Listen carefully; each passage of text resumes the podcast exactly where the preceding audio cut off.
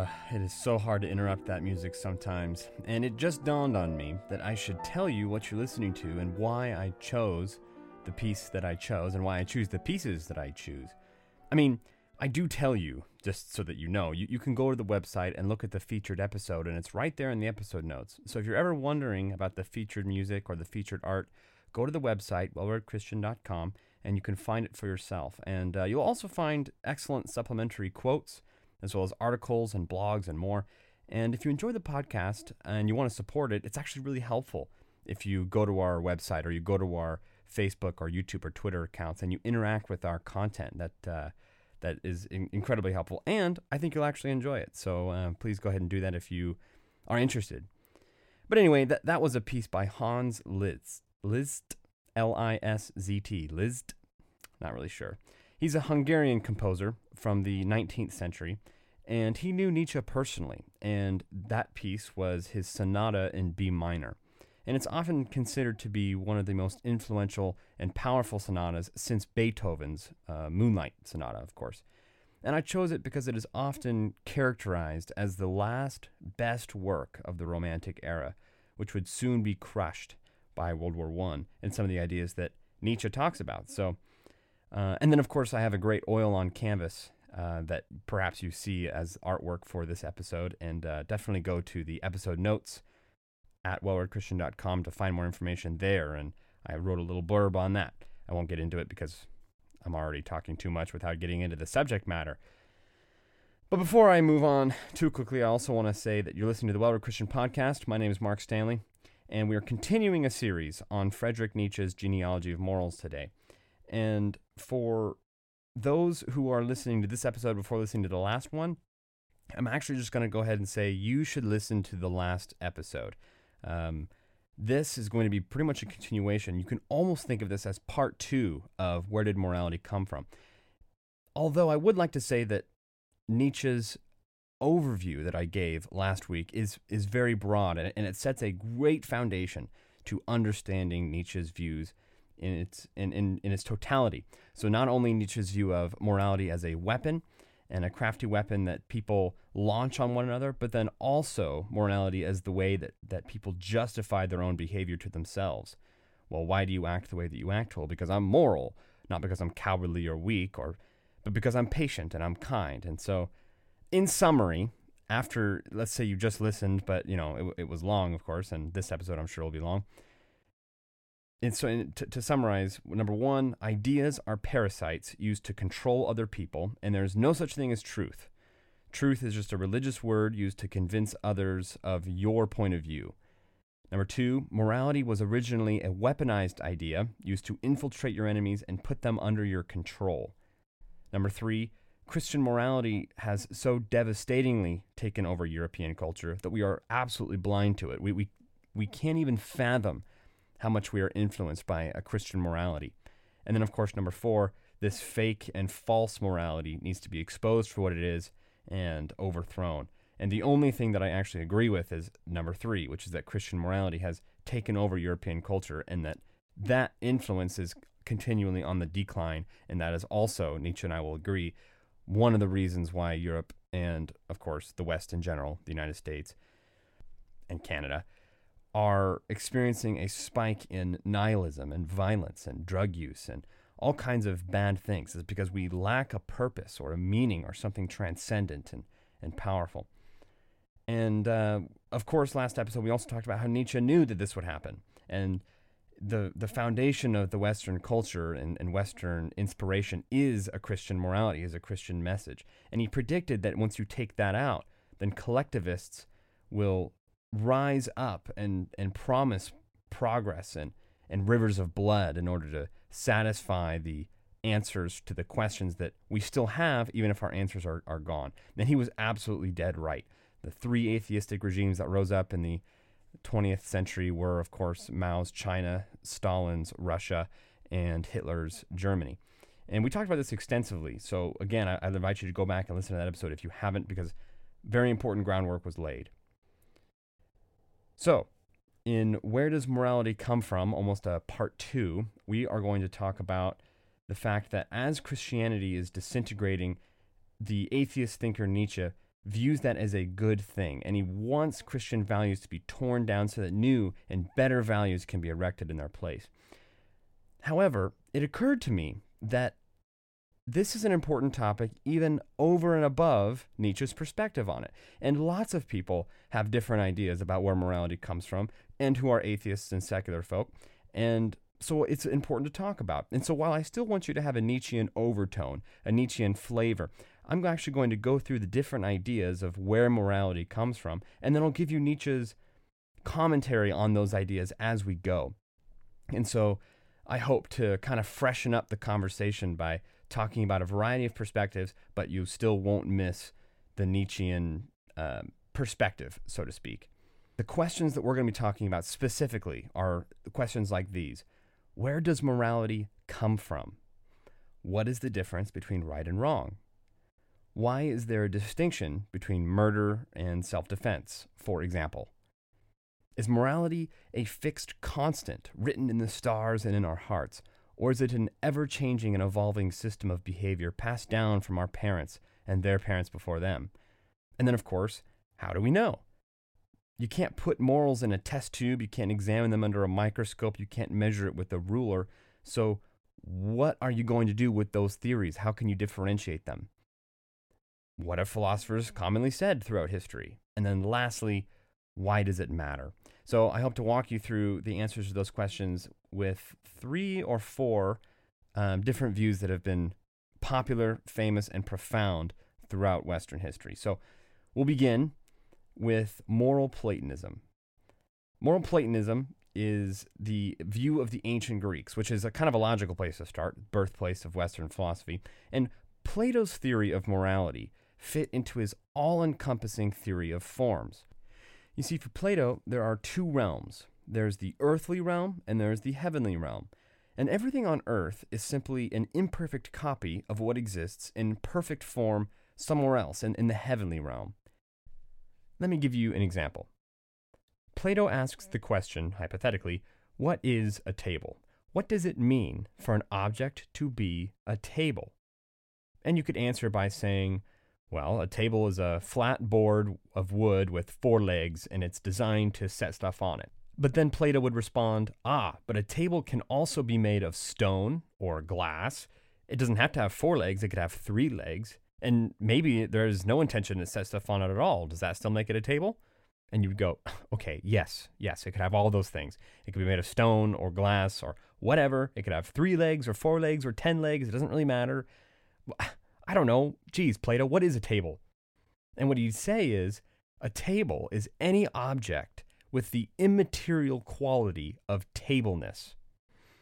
A table is any object that is trying to mimic the perfect ideal of tableness. Let me give you another example in case that one is a little confusing. Imagine what a golden retriever is. You know what a golden retriever is. It's a it's a dog with golden blonde hair, medium sized, lovable, cute. It has this much intelligence and is this loyal and obedient and whatever. You fill in the blanks of all the attributes of a golden retriever. But every golden retriever is a little bit different.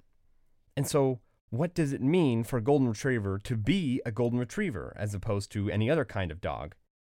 I mean, if this golden retriever is a little bit shorter, this one's a little bit taller, this one's a little bit wider, this one's a little bit skinnier, what is the commonality between them? And the answer is, according to Plato, they all conform to this immaterial standard that is golden retriever ness. All of the things, the commonalities between golden retrievers, are immaterial. They're not of the physical world. You can't just reduce it to DNA because some golden retrievers have mixed DNA or defective DNA and or whatever the case may be. And so a golden retriever is any creature that that is mimicked and modeled after the perfect idea of a golden retriever. And that idea is an abstract idea. And if none of this has made sense if if i'm just kind of going over your head i've saved the best example for last. So hang on to this one. This is a great example of plato's theory of forms. Imagine if i asked you and i actually am going to ask you you don't have to imagine i'm going to ask you and you're going to answer the question is there such thing as a perfect circle? Well, Have you ever tried to draw a circle? Of course, you know that it's impossible to draw a perfect circle, no matter what kind of computer you had, or printer you had, or, or how amazing of an artist you were. It is impossible to draw a perfect circle. Even if it looks perfect to the naked eye, you could get a microscope, you could zoom in, you could recognize that there are defects in it, that the curve isn't perfect. But that doesn't mean that perfect circles don't exist, does it? It just means that there aren't any here on Earth. At least that would be Plato's view. A circle is anything which is trying to mimic the perfect and immaterial form of circleness. And you know that a perfect circle has to exist. We can measure it in 360 degrees. We base geometrical shapes on them. We can build structures and, and vehicles and parts and tools off of circleness.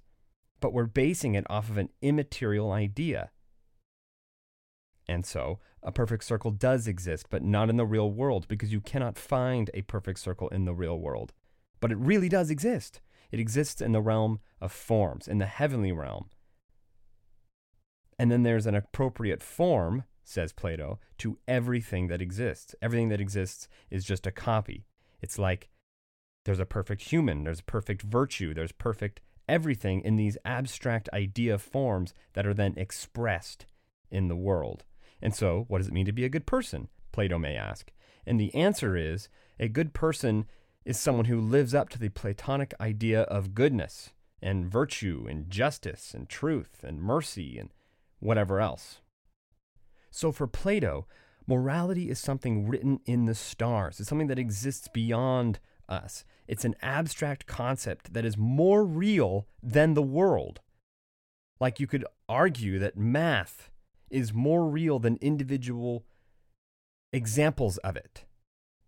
Because even if there are two trees and then you see two more trees and then it makes four trees, the number four transcends everything. It transcends space, it transcends time. It's eternal in a sense, like geometry.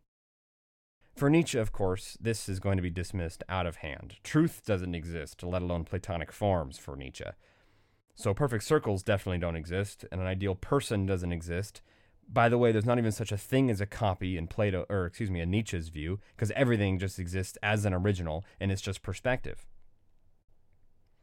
But from the time that Plato arrives on the scene, the only other theory that's even in the running for a very long time is called divine command theory. And this idea has a lot in common with Platonic forms in the sense that divine command theory states that good and evil is written in the stars, so to speak. On both views, human beings don't decide what's good and evil, they merely recognize it. Good and evil is a feature of the universe, and then human beings manage their way through those waters that already exist independent of them. Except on divine command theory, good and evil is defined by God Himself. If God created the universe, then His very nature defines good and evil. If God says don't murder, then murder is by definition wrong. So God comes up with the rules, and then human beings follow the rules. This is our place, this is our purpose, and that is simply the way it is. Trying to ask, well, why does God get to make the rules? is like asking why you were born, or why anything exists at all, or why we have five fingers instead of four. The answer is because God said so, and what God says goes. And it's very possible for this to be a very unsophisticated idea, a very, you know, God's way or the highway. You just believe whatever He says. You know, we're Bible thumping believers, and we just move on. We don't think about it too hard. The truth is, is that the view actually states that the very nature of morality is the same thing as the nature of God. In the same way, math is in the nature of God, and we discover that in the universe. Or logic is in the nature of God, and we discover that in the universe. Or order, or existence, or consciousness, or being, that goes back to the whole why is there something instead of nothing conversation. And so even though the theory can sound very primitive, the truth is is that if you actually think about it or, or you read some literature on it, it turns out to be a very sophisticated view, especially when you start seeing the holes in other theories, which we're going to go over right now. We're going to also circle back around to divine command theory, by the way. But as we move on, I just want to say that this next idea that I talk about is very important. It's, it's a central idea to the history of philosophy, and it's a foundational idea today. This next theory of where morality comes from is called the social contract theory. And the social contract theory b- rose sharply in popularity as the Platonic forms and the divine contract theory tapered out around the 17th and 18th centuries. And it is now one of the most important ideas from the Enlightenment. And you can understand why. At first, you have the prominence of Platonism from Athens, and then divine command theory from Jerusalem. And then now, finally, the Enlightenment gives us a new way to think about morality.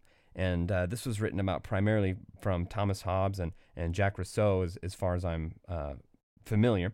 And this revolutionized the way modern thinkers think about morality and about society. And the idea is essentially this without society, without civilization, without morality, human beings are just primates.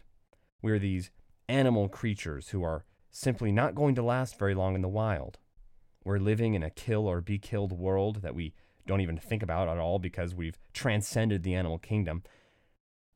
And how did we transcend the animal kingdom?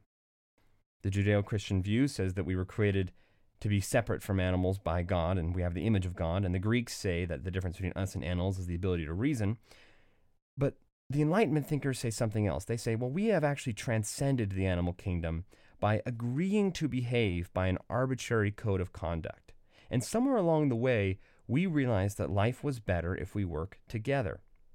So Thomas Hobbes wrote a book called The Leviathan, and in it he talked about morality and rights and social contract, and, and he said that the natural life of man has no industry, no stores, no inventions or culture or navigation or commodities or trade, no knowledge or education, no clocks, no art, no letters, no society. Life is just continual fear and the danger of a violent death. Quote, the life of man is basically solitary, poor, nasty, brutish, and short, end quote. Well, so how does mankind overcome this? How can we overcome the conditions of life and rise out of the food chain? Well, the answer is that we give up some of our natural rights and collectivize in order to invent new rights, which are bigger and better and, and more actually efficient and effective. Rights aren't given to us by God or something, they are given to us by the community, by the people around us. They can also be taken away by the community if you violate the social contract. So, to give an example, you give up your right to eat anything that you can see, and in exchange, we can have something like grocery stores you give up your right to attack anyone who is on your property, and we can have something like mailmen. Morality is basically one giant I scratch your back and you scratch mine. You do something for me, and I do something for you. I don't murder you, and you don't murder me. Everybody wins.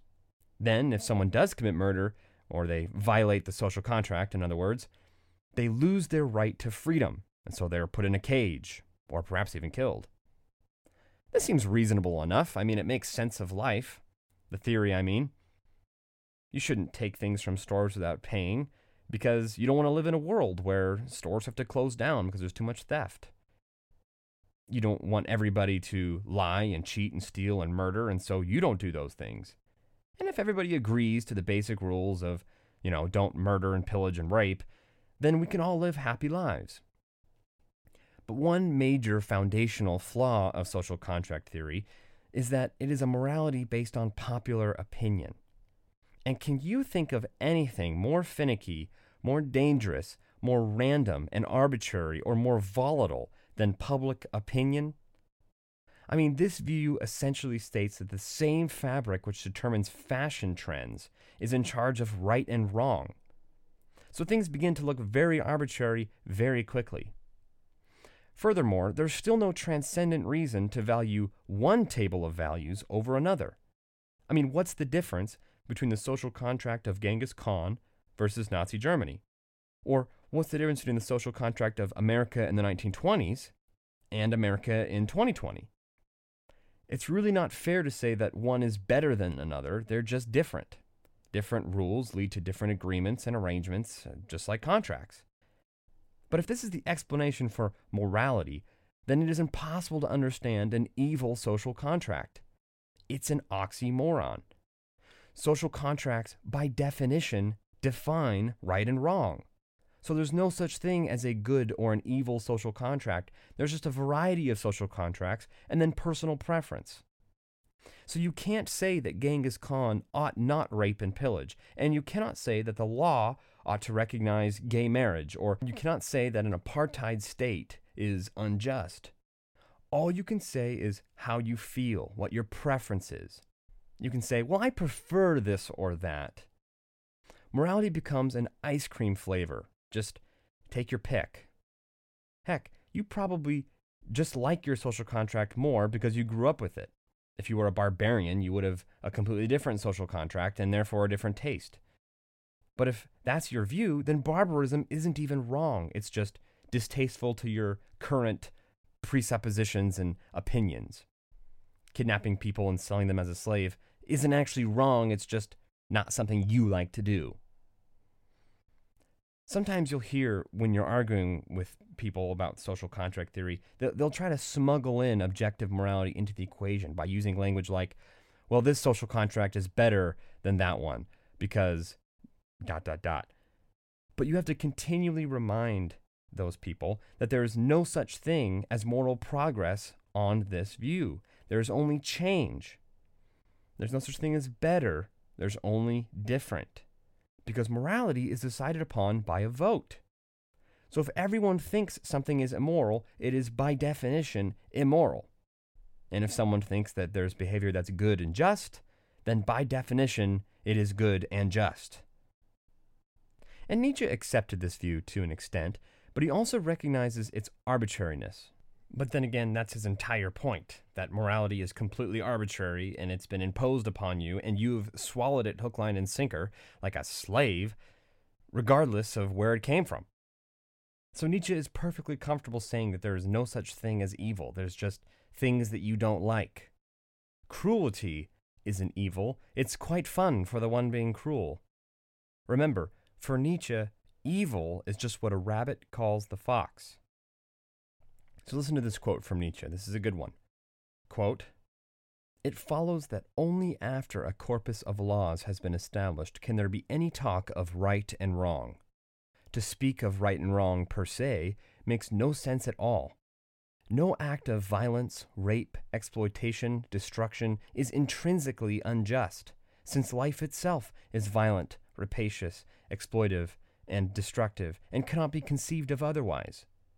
Even more disturbingly, we have to admit that from the biological point of view, legal conditions are necessarily exceptional conditions, since they limit the radical life will bent on power, and must finally subserve as means life's collective purpose, which is to create greater power constellations. To accept any legal system as sovereign and universal, to accept it not merely as an instrument in the struggle against power complexes, but as a weapon against that struggle, in the sense of Dühring's communist cliche that everyone must be met and regarded as though they were its equal, it's an anti vital principle which can only bring about man's utter demoralization and, indirectly, a reign of nothingness. So Nietzsche goes farther if you caught it. He says that if you try to say that morality is objective and there's a transcendent moral law that God has established, if you take your social contract and pretend like it is divine, you'll go insane. You will tacitly accept that someone else's rule book is actually the true rulebook that everyone must follow, when in reality, their book is just a weapon to try and control life and make it manageable. And it's a weapon that people willingly swallow in order to give themselves guardrails. But when you see the injustice and the nauseating cliches like the equality and dignity of every human individual, for example, you'll just become demoralized and you'll throw up your arms and say, screw it, I'd rather watch it all burn rather than uphold my narrow view of justice. Nietzsche pointed out that social liberalism, in its broadest sense, leads to absurdity unless you have a foundation of the existence of God. As soon as you eject God, then why should everybody be equal in dignity and value? Why should everybody be equally esteemed and treated well? And pretending like they should after you reject a belief in God will just make you go crazy. And he's right. If you tear God out of the universe, then God's rules must go with him. And I've discovered a universal truth in my studies of this kind of stuff. Everybody wants other people to follow God's rules, and they want God's rules when it benefits them. Nobody wants to be lied to or cheated on or stolen from or murdered. They want to be atheists, but they want to keep the rules that God has. They want to be secular, but they also want to have meaning and purpose, and they want the world to make sense. Well, good luck, because it's a square peg in a round hole, and it just doesn't work. It's not happening. The only way to do it is just suspend your disbelief. Just pretend. Anyway, that's social contract theory, and it has a pretty serious Achilles heel, and that is that number one, you cannot define progress because every moral revolutionary starts out as an outcast. And then number two, you cannot carry morality above the social contract, so you cannot criticize other social contracts. And this, as it turns out, is a fatal flaw when you want to talk about real right and wrong instead of just opinion. And that's what Nietzsche said. He said, if you try to say that there is justice in the world, you will go mad. There isn't justice in the world. And you just forget about trying to prove that there is or that there should be. You guys are all just making games and writing these fun little contracts, but it's fake. And there can be responses to these objections, and social contract theorists often can uh, adopt their older brother view of utilitarianism. And utilitarianism is basically the view of the Vulcans. Good is defined as the maximum amount of well being for the most amount of, amount of people. And the needs of the many outweigh the needs of the few. So utilitarianism can patch the hole of basic social contract theory by saying, aha, we have a mechanism for progress, and we have a way to say that some social contracts are better than others, because the social contracts should try to maximize well being for the most amount of people. But then Nietzsche comes right in and says, well, why? Why should we strive for the best possible good for the most possible people? And by the way, you still actually haven't defined good. But why not strive for the best possible life for a small and strong elite? Nietzsche, along with many others, point out that utilitarians have to assume a moral foundation before building their structure. They have to say, well, good is defined by the best possible well being for the most possible people. That's what we should be striving for and then they go on to explain what that might look like. But they literally just made it up. They made up their definition of good, and they assumed that if it's going to be good, it has to be for everybody, and it has to be to a maximum capacity. But Nietzsche just goes, Why? And he destroys the entire thing. When the utilitarians sneak their conclusion into the premises by begging the question, Nietzsche calls them on it. And here's a great quote Whew, this is a chilling one. The question, what is this or that table of values really worth, must be viewed under a variety of perspectives, for the question, valuable to what end, is one of extraordinary complexity. For example, something obviously valuable in terms of the longest possible survival of a race, or of its best adaptation to a given climate, or of the preservation of its greatest numbers, would by no means have the same value if it were a question of developing a more powerful type. The welfare of the many and the welfare of the few are radically opposed ends. To consider the former a priori the higher value may be left to the naivety of English biologists. All sciences are now under the obligation to prepare the ground for the future task of the philosopher, which is to solve the problem of value, to determine the true hierarchy of values. Did you hear that? Leave it to the naive and English biologists to assume that the greatest good is the flourishing of everybody or the survival of the whole species. Why can't the greatest good be the best possible experience for just a few human beings? Those are radically different goals.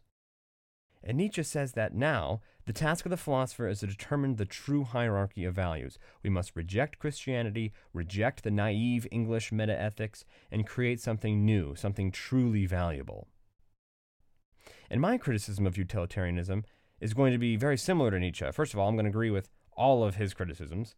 It's very naive and intellectually dishonest to assume that your new self constructed moral ends get to be a self evident axiom before you establish your moral means. In other words, you cannot assume the best possible good before asserting how to distribute that goodness. After all, the question we are asking is where does morality come from? And if you use utilitarianism to patch the fatal flaws of social contract theory, you're just left with two leaky buckets. Furthermore, I can imagine some pretty horrible utilitarian societies. For example, what if it was possible to enslave every 10th child who was ever born in order to maximize goodness and happiness for everybody else? I mean, how many problems could we fix if every 10th child was just born a slave? I imagine we could fix a lot of problems, but would that be right? Would that be moral? Well, on the utilitarian view, they have a very hard time saying that it would not, because perhaps the goodness experienced by nine tenths of people would outweigh the suffering of one tenth of people. While a common sense moral view can look at that and say, that's ridiculous. But that's because you don't get your views from social contract, you get your views from something else. Well, maybe it's evolutionary biology where you get your views of right and wrong. So that's the next theory we'll talk about. The evolutionary biology theory basically states that morality comes from our evolution. Somewhere along the line, human beings began developing a system of accepted behavior because it was beneficial for reproduction. Usually, in our modern day, this view is combined with the social contract theory, but it basically says that your good boy and good girl behavior stems from generation after generation of figuring out what works and improving upon the mistakes of the past. This view has a few upgrades from the social contract view, namely that the system of progress is built in, you don't have to argue why one set of customs is better. You just have to keep living, and eventually the better customs will win out. Except, of course, for when they don't, and then you have to forcibly jam your views through legislature and social engineering in order to get everyone to agree with you. But that's not the point. That's not that's not here or there. We won't pay any attention to that. Because this view is all about the fact that somewhere down the line human beings figured out that you have to behave a certain way in order to get accepted by others and build a society. Just about every other secular public intellectual I can think of accepts this theory in some form or another. Michael Ruse is a philosopher of science, and he wrote an article called Evolutionary Theory and Christian Ethics in a book called The Darwinian Paradigm. And he has a great quote to sum this view. Listen to this quote, The position of the modern evolutionist is that humans have an awareness of morality because such an awareness is of biological worth. Morality is a biological adaptation no less than our hands and feet and teeth. Considered as rationally justifiable set of claims about an objective meaning, ethics is illusory. I appreciate that when someone says, Love thy neighbor as thyself, they think they're referring above and beyond themselves. Nevertheless, such reference is truly without foundation. Morality is just an aid to survival and reproduction, and any deep meaning is illusory. To quote another source, the atheist Paul Kurtz, in arguing for evolutionary biology as the grounding of morality, also says, quote, The moral principles that govern our behavior are rooted in habit and custom, feeling and fashion. End quote. But if that's true, then the rapist isn't actually doing anything wrong. He's just acting in a seriously unfashionable manner. He's acting out of habit with maybe other humans or other customs He's acting out of concordance with the feelings of other people and out of fashion of the society. Remember, nothing wrong, just out of fashion. PSAs against rape are just PSAs against wearing socks with your sandals, except with a little more drama. It's not morally wrong, it's just counter to evolution. It's unpleasant to the extreme, at least to the victim. But that's all. The criticism of this view is obvious. If morality is simply an expression of evolution, then there is no reason to be moral. Morality is an illusion, exactly as Nietzsche says. The ethicist Richard Taylor makes a powerful point when he points this out. He says, If morality comes from the animal kingdom, if it comes from evolution, then there is really no morality at all. When a hawk seizes a fish, it kills it, but it does not murder it. When a lion kills a gazelle and then the hyenas scare away the lion and they eat the corpse themselves, they are not stealing the gazelle. These things are not forbidden, and so there are no moral codes that have been broken. Clearly, the same concept doesn't apply for human beings. That's preposterous. Nobody really believes in evolutionary biology as an explanation for true morality, at least not people who are having intellectual conversations about it. If something bad happens to you, you don't say, ah, the social contract has been broken and you are acting out of accordance with your evolutionary biology. No. You say, you have violated a moral law and you deserve to be held accountable. If your business partner sues you and takes the entire business, even though you worked way harder and it was your idea in the first place, nobody says, well, survival of the fittest, I guess. Maybe I'll try to prove that I'm still the fittest by working my way back up or suing them in court. That's absurd. No, you demand justice. You say, I've been actually wronged. You done something that you shouldn't done did. That's the scientific way to do it. You should probably phrase it that way in court. I'm sure you would uh, get your arbitration in your favor, undoubtedly. I mean, for crying out loud, though, on a more serious note, our current legal system in the United States is literally based off the fact that our laws are subject to revision by the courts of a higher law, which is the moral law. And the moral law should override the legal law, and the legal law needs to change in order to correspond with the moral law. And all of that is assumed when people say we should change the laws. What you're saying is that there's a law higher than the current law that should bend in order to change the current law. But if you don't believe in a law above the law, then you don't believe in ever changing the law. It's absurd. And I'm amazed how many people don't see this. They don't see that if you believe in changing the law, you believe in trying to get the law to acquiesce to what is called a moral good. But you have to believe in a moral better and a moral good in order to believe in changing laws. And of course, everybody does believe in that, so therefore, no one really believes in social contract theory or evolutionary biology theory. There's something else at play, something else that they smuggle into the conversation, that they believe without even realizing that they believe it. They act as if they believe in a divine command theory view that reality and morality are obvious. But then they try to explain it in another way. And you see, Nietzsche sees right through all of this. He sees right through the flaws of evolutionary biology to explain morals, which is why he believes that all morals are actually a lie. But listen to his commentary on how evolution and social contract shaped our early development, back when people believed the lie of morality. This is interesting. Quote, the poorer the memory of mankind has been, the more terrible have been its customs.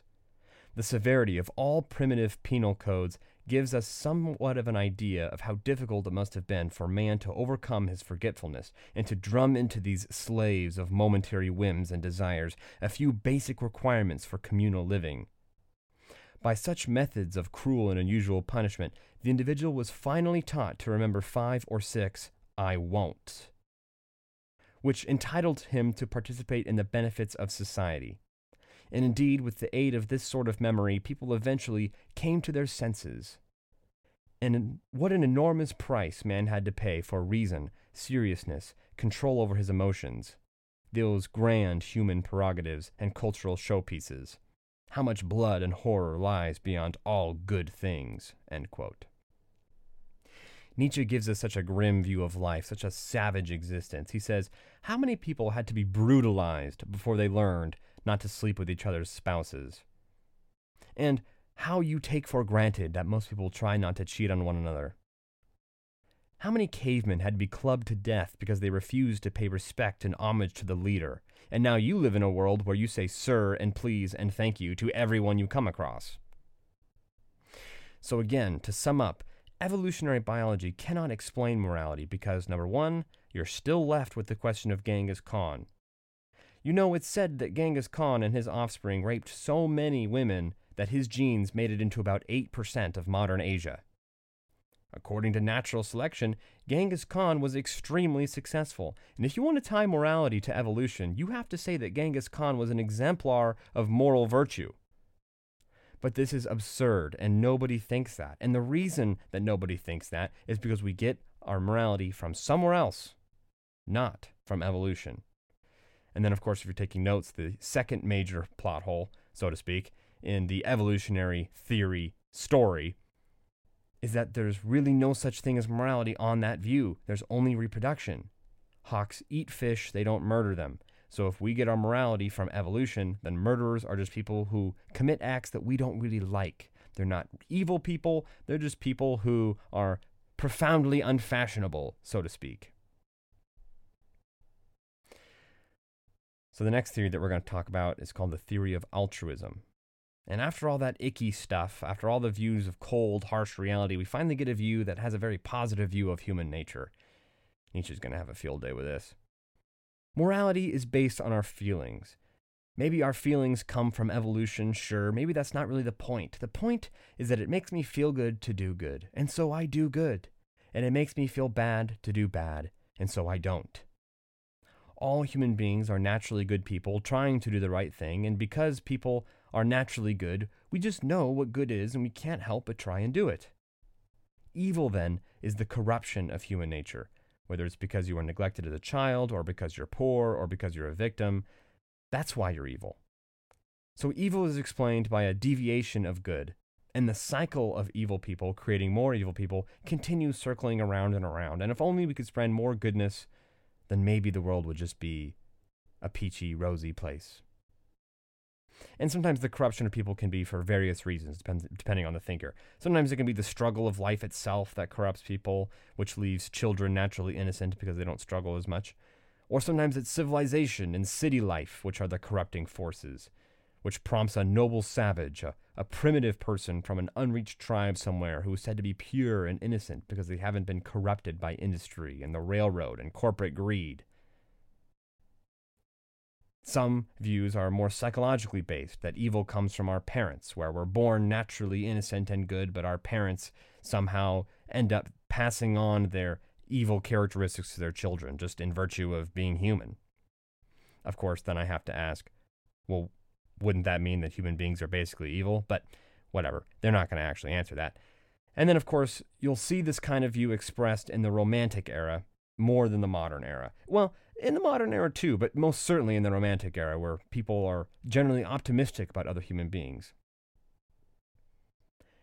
These kind of people today are the kind of people who watch the People Are Awesome compilations on YouTube and Instant Justice compilations, and they basically assume that the world is an okay place if people just would follow their conscience and some of them do and most of them do and so the world is just it's basically okay well nietzsche is having none of this. Nietzsche's view of human nature is that mankind is a conglomeration of depravity cruelty and insanity. Look at this quote.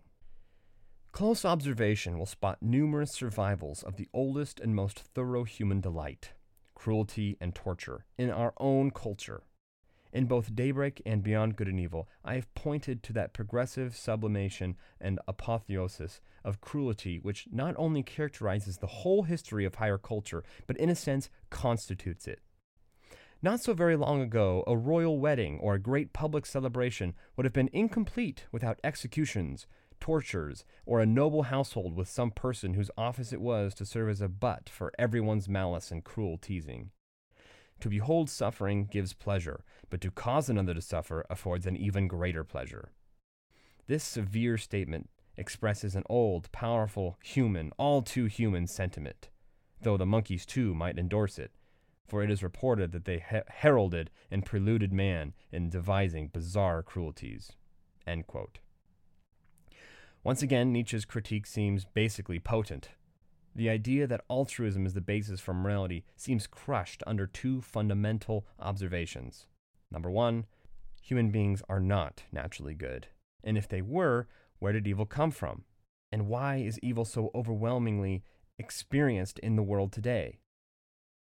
And number two, you still need a transcendent moral code to define right and wrong. You can't just say, oh, well, we follow our feelings.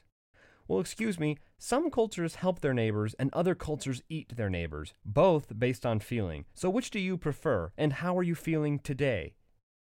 It's a very, very shallow thinker who just assumes that everyone thinks like you and everyone is trying to do the right thing. You're wrong on both accounts. Most people don't think like you, and many, many people have no interest in doing the right thing. Our pop culture wants to downplay the brokenness of human beings, which is so funny because it's what we see every day in every part of the world without exception or fail. Ravi Zacharias is a Christian thinker, and he put it very well. quote, In our educational sophistication and philosophical brazenness, we may mock the belief in the depravity of man as an antiquated idea, but it resurfaces every day, in every life, and in every culture, destroying civilization in its march.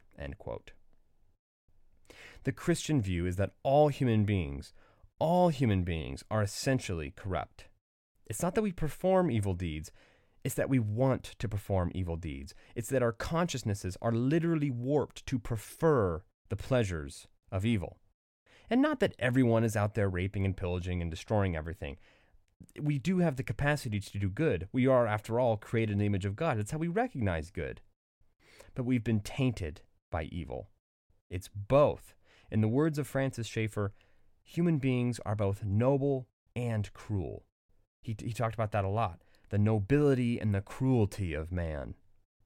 In the words of Greg Koukl, we are beautiful, but we are broken human beings have such a profound capacity for beautiful things, but we are broken.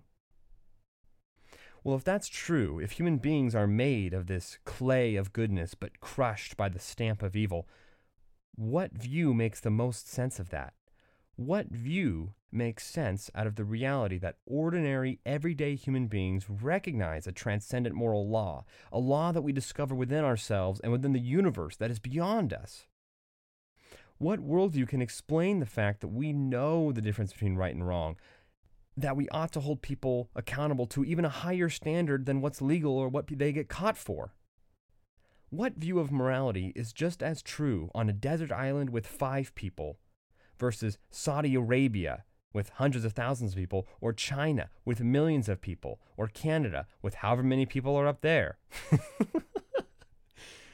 well, let me tell you, it's not social contract theory, and it's not evolutionary biology, and it's not altruism. Social contract theory dissolves as soon as you realize that morality cannot be determined by a vote or by however many people you have in your society. It can't be evolution Evolution doesn't dictate moral behavior, it can't even describe moral behavior. And then Platonism is a great idea, moral Platonism, but at the end of the day, even if justice and goodness and kindness do exist in a perfect Platonic form, laws must come from lawgivers. And you can't break the law just because there's a governing body that creates the laws in the first place. If moral laws worked like physical laws, as Plato claimed, then contradicting a moral law would be like contradicting gravity. But in case you haven't noticed, we contradict gravity every single day when we get out of bed, and there are no moral consequences. And then, of course, there's the Nietzschean view morality is a lie assumed by the weak in order to justify their weakness. And it turns out that the existence of a God who grounds the rules of morality by his very nature, in the same way that he grounds order and logic by his very nature, is a pretty good explanation.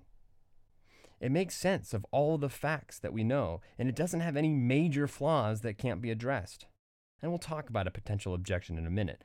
But I actually want to say one more thing about Nietzsche before we move on. There's a diamond of wisdom in the rough of Nietzsche's work, right here. Nietzsche pointed out, accurately, I think, that there's a major flaw in the reasoning of most people's self assessment. Most people look at themselves and they ask, Am I a good person?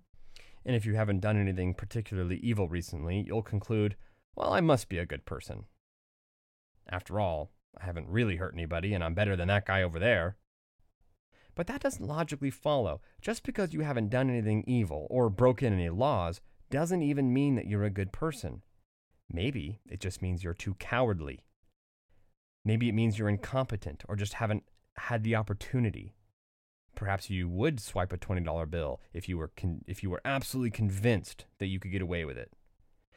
Perhaps you would cheat on your spouse if someone came on to you really hard and you were completely alone and isolated and you knew you could get away with it. You probably would tell that person off at work if you weren't afraid of losing your job. So the question has to be asked if you're too afraid to do what you truly want to do and if you have to spend all your time reining yourself back and biting your tongue, can you really consider yourself a good person?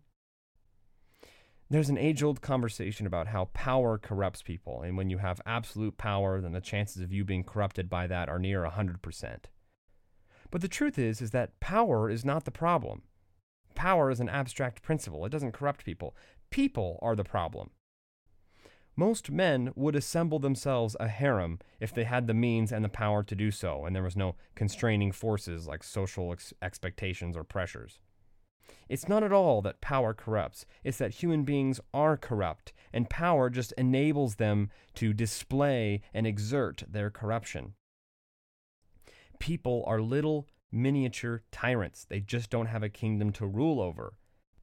And so they fester and become angry and bitter and jealous, or they gossip and they tear others down, or they tyrannize their family or their coworkers, or whatever else they have control over.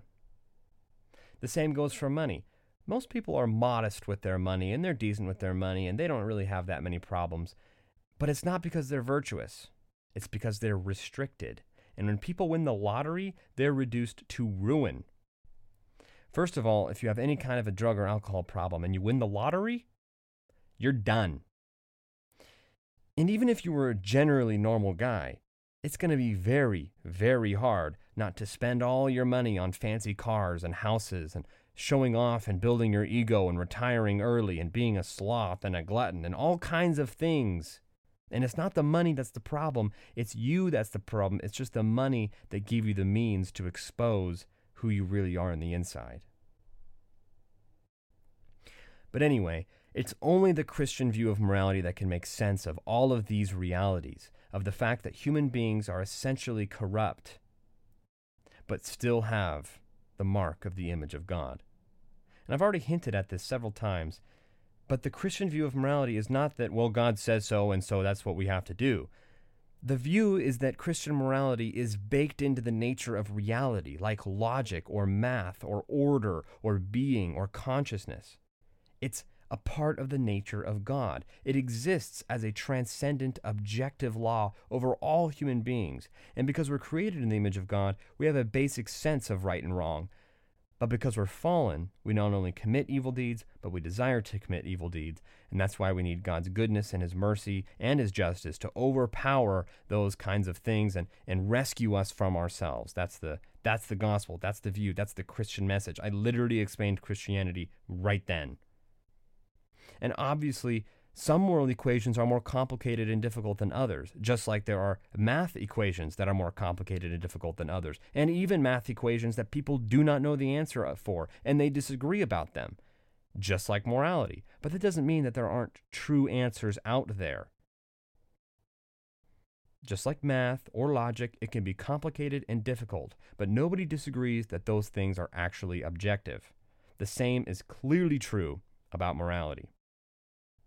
And I want to make one thing absolutely clear God's rules and laws are not arbitrary. There's an ancient objection to the divine command theory called the Euthyphro dilemma. And the Euthyphro dilemma goes like this quote, Is God good because he wills it, or does God will something and therefore it is good? End quote. That's the question. I'm going to repeat it.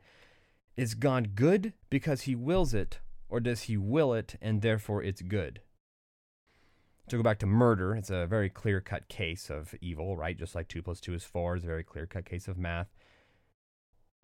The Euthyphro dilemma asks okay, so does God wake up one day and stretch and then create the earth and go, all right, murder is wrong?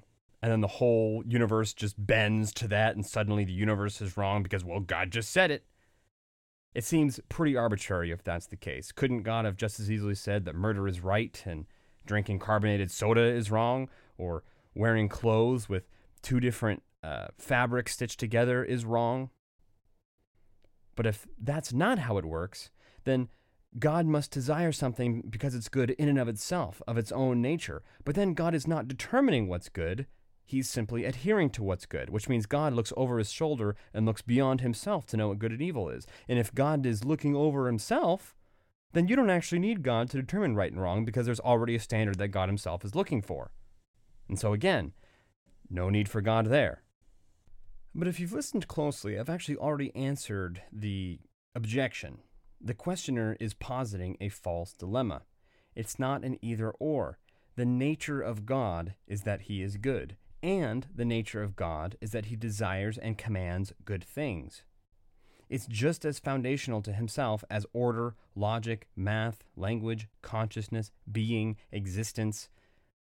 To ask, why is it like that, is to ask, why does a circle have 360 degrees?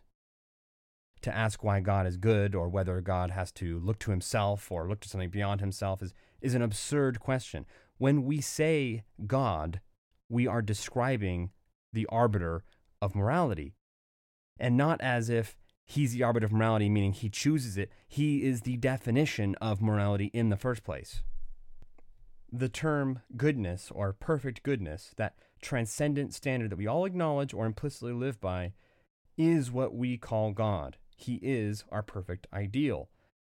God is the thing that we look in the universe and discover, because without Him, math, logic, existence, consciousness, language, order, morality are absurd and unintelligible. In the same way that it's unintelligible to think of a circle that doesn't have 360 degrees. I would like to share one last thought, and if you catch anything, this is it. I've saved the best for last. To conclude our conversation about morality and ethics and right and wrong and the origins of our beliefs, I want to impress upon you how important this conversation is. We aren't asking how many angels can dance on the pin of a needle. We aren't asking some superficial factoid or trivia question, and this isn't just a philosophical game or a theological exercise.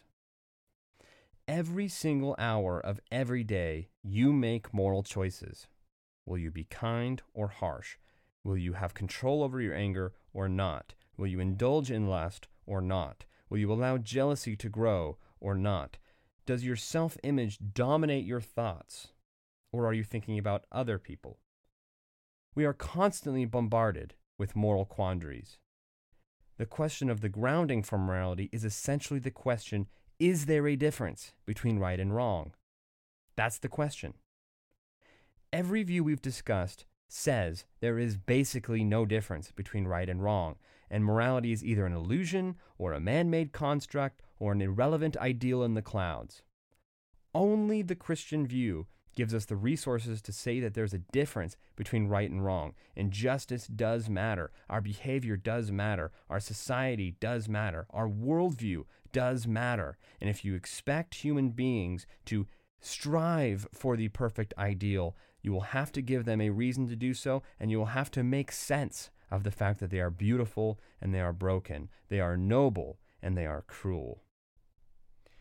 Viktor Frankl was an intellectual, a psychologist, and a Holocaust survivor. He said something very, very powerful about the Holocaust, and I know I've quoted him before, and we plan on reading his book in the future, but this is a very good one. As a matter of fact, if you've only heard one quote from all of Well Read Christians so far, this might be the most important one. And you've listened all the way to the end of this podcast to hear it. So listen. This is why we're doing this. This is why Well Read Christian exists. This is why a Christian voice in the culture is important. And I'm sure I'll end up reading this quote many times because it is a power it is a powerful one and it is true. Are you ready? Quote the gas chambers of Auschwitz were the ultimate consequence of the theory that man is nothing but the product of hereditary and environmental causes, or, as the Nazis like to say, of blood and soil. I am absolutely convinced that the gas chambers of Auschwitz, Treblinka, and Majdanek were ultimately prepared not in some ministry or other in Berlin, but rather at the desks and in the lecture halls of nihilistic scientists and philosophers. End quote. What he's saying there is that horrible things happen when people lose the belief in the spark of divinity, when they lose the belief of transcendent morals. And I believe that the church is supposed to combat the nihilism and the emptiness and the absurdity of life without God. And I believe that Well Read Christian will play a role and hopefully will play an effective role at demonstrating the reasonableness and the truthfulness of the Christian worldview so that the culture doesn't slip farther and farther from the reasonable and necessary rules that God has given and represents in his own being. And when you reject God and you reject his rules, chaos and nihilism reigns, exactly as Nietzsche said. And once again, I am very, very glad that the death of God was a bit exaggerated and announced prematurely. It seems to me that Christianity has always thrived, no matter the culture. It's always existed underneath the surface. And I hope and pray that Well Christian can be a little tiny piece of God's plan to influence even one or two or twelve people. Or, Lord willing, 100 or 200 or two dozen thousand billion people. That would be great. Thank you for listening to the Well Read Christian podcast, and I'll see you next time. Well, I don't see you, it is a podcast, but tune in next time.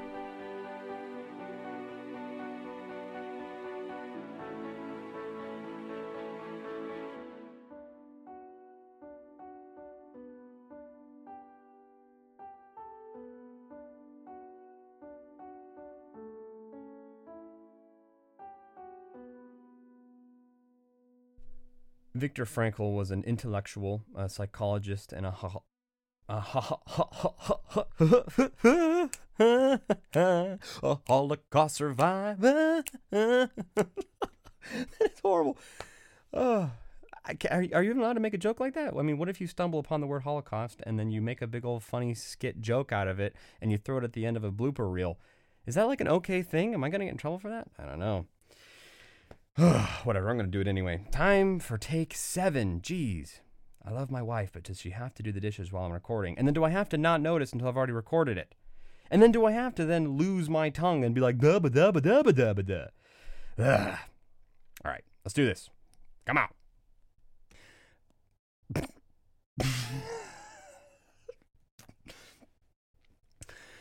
Viktor Frankl was an intellectual, a psychologist, and a. Ho- Unbelievable, man.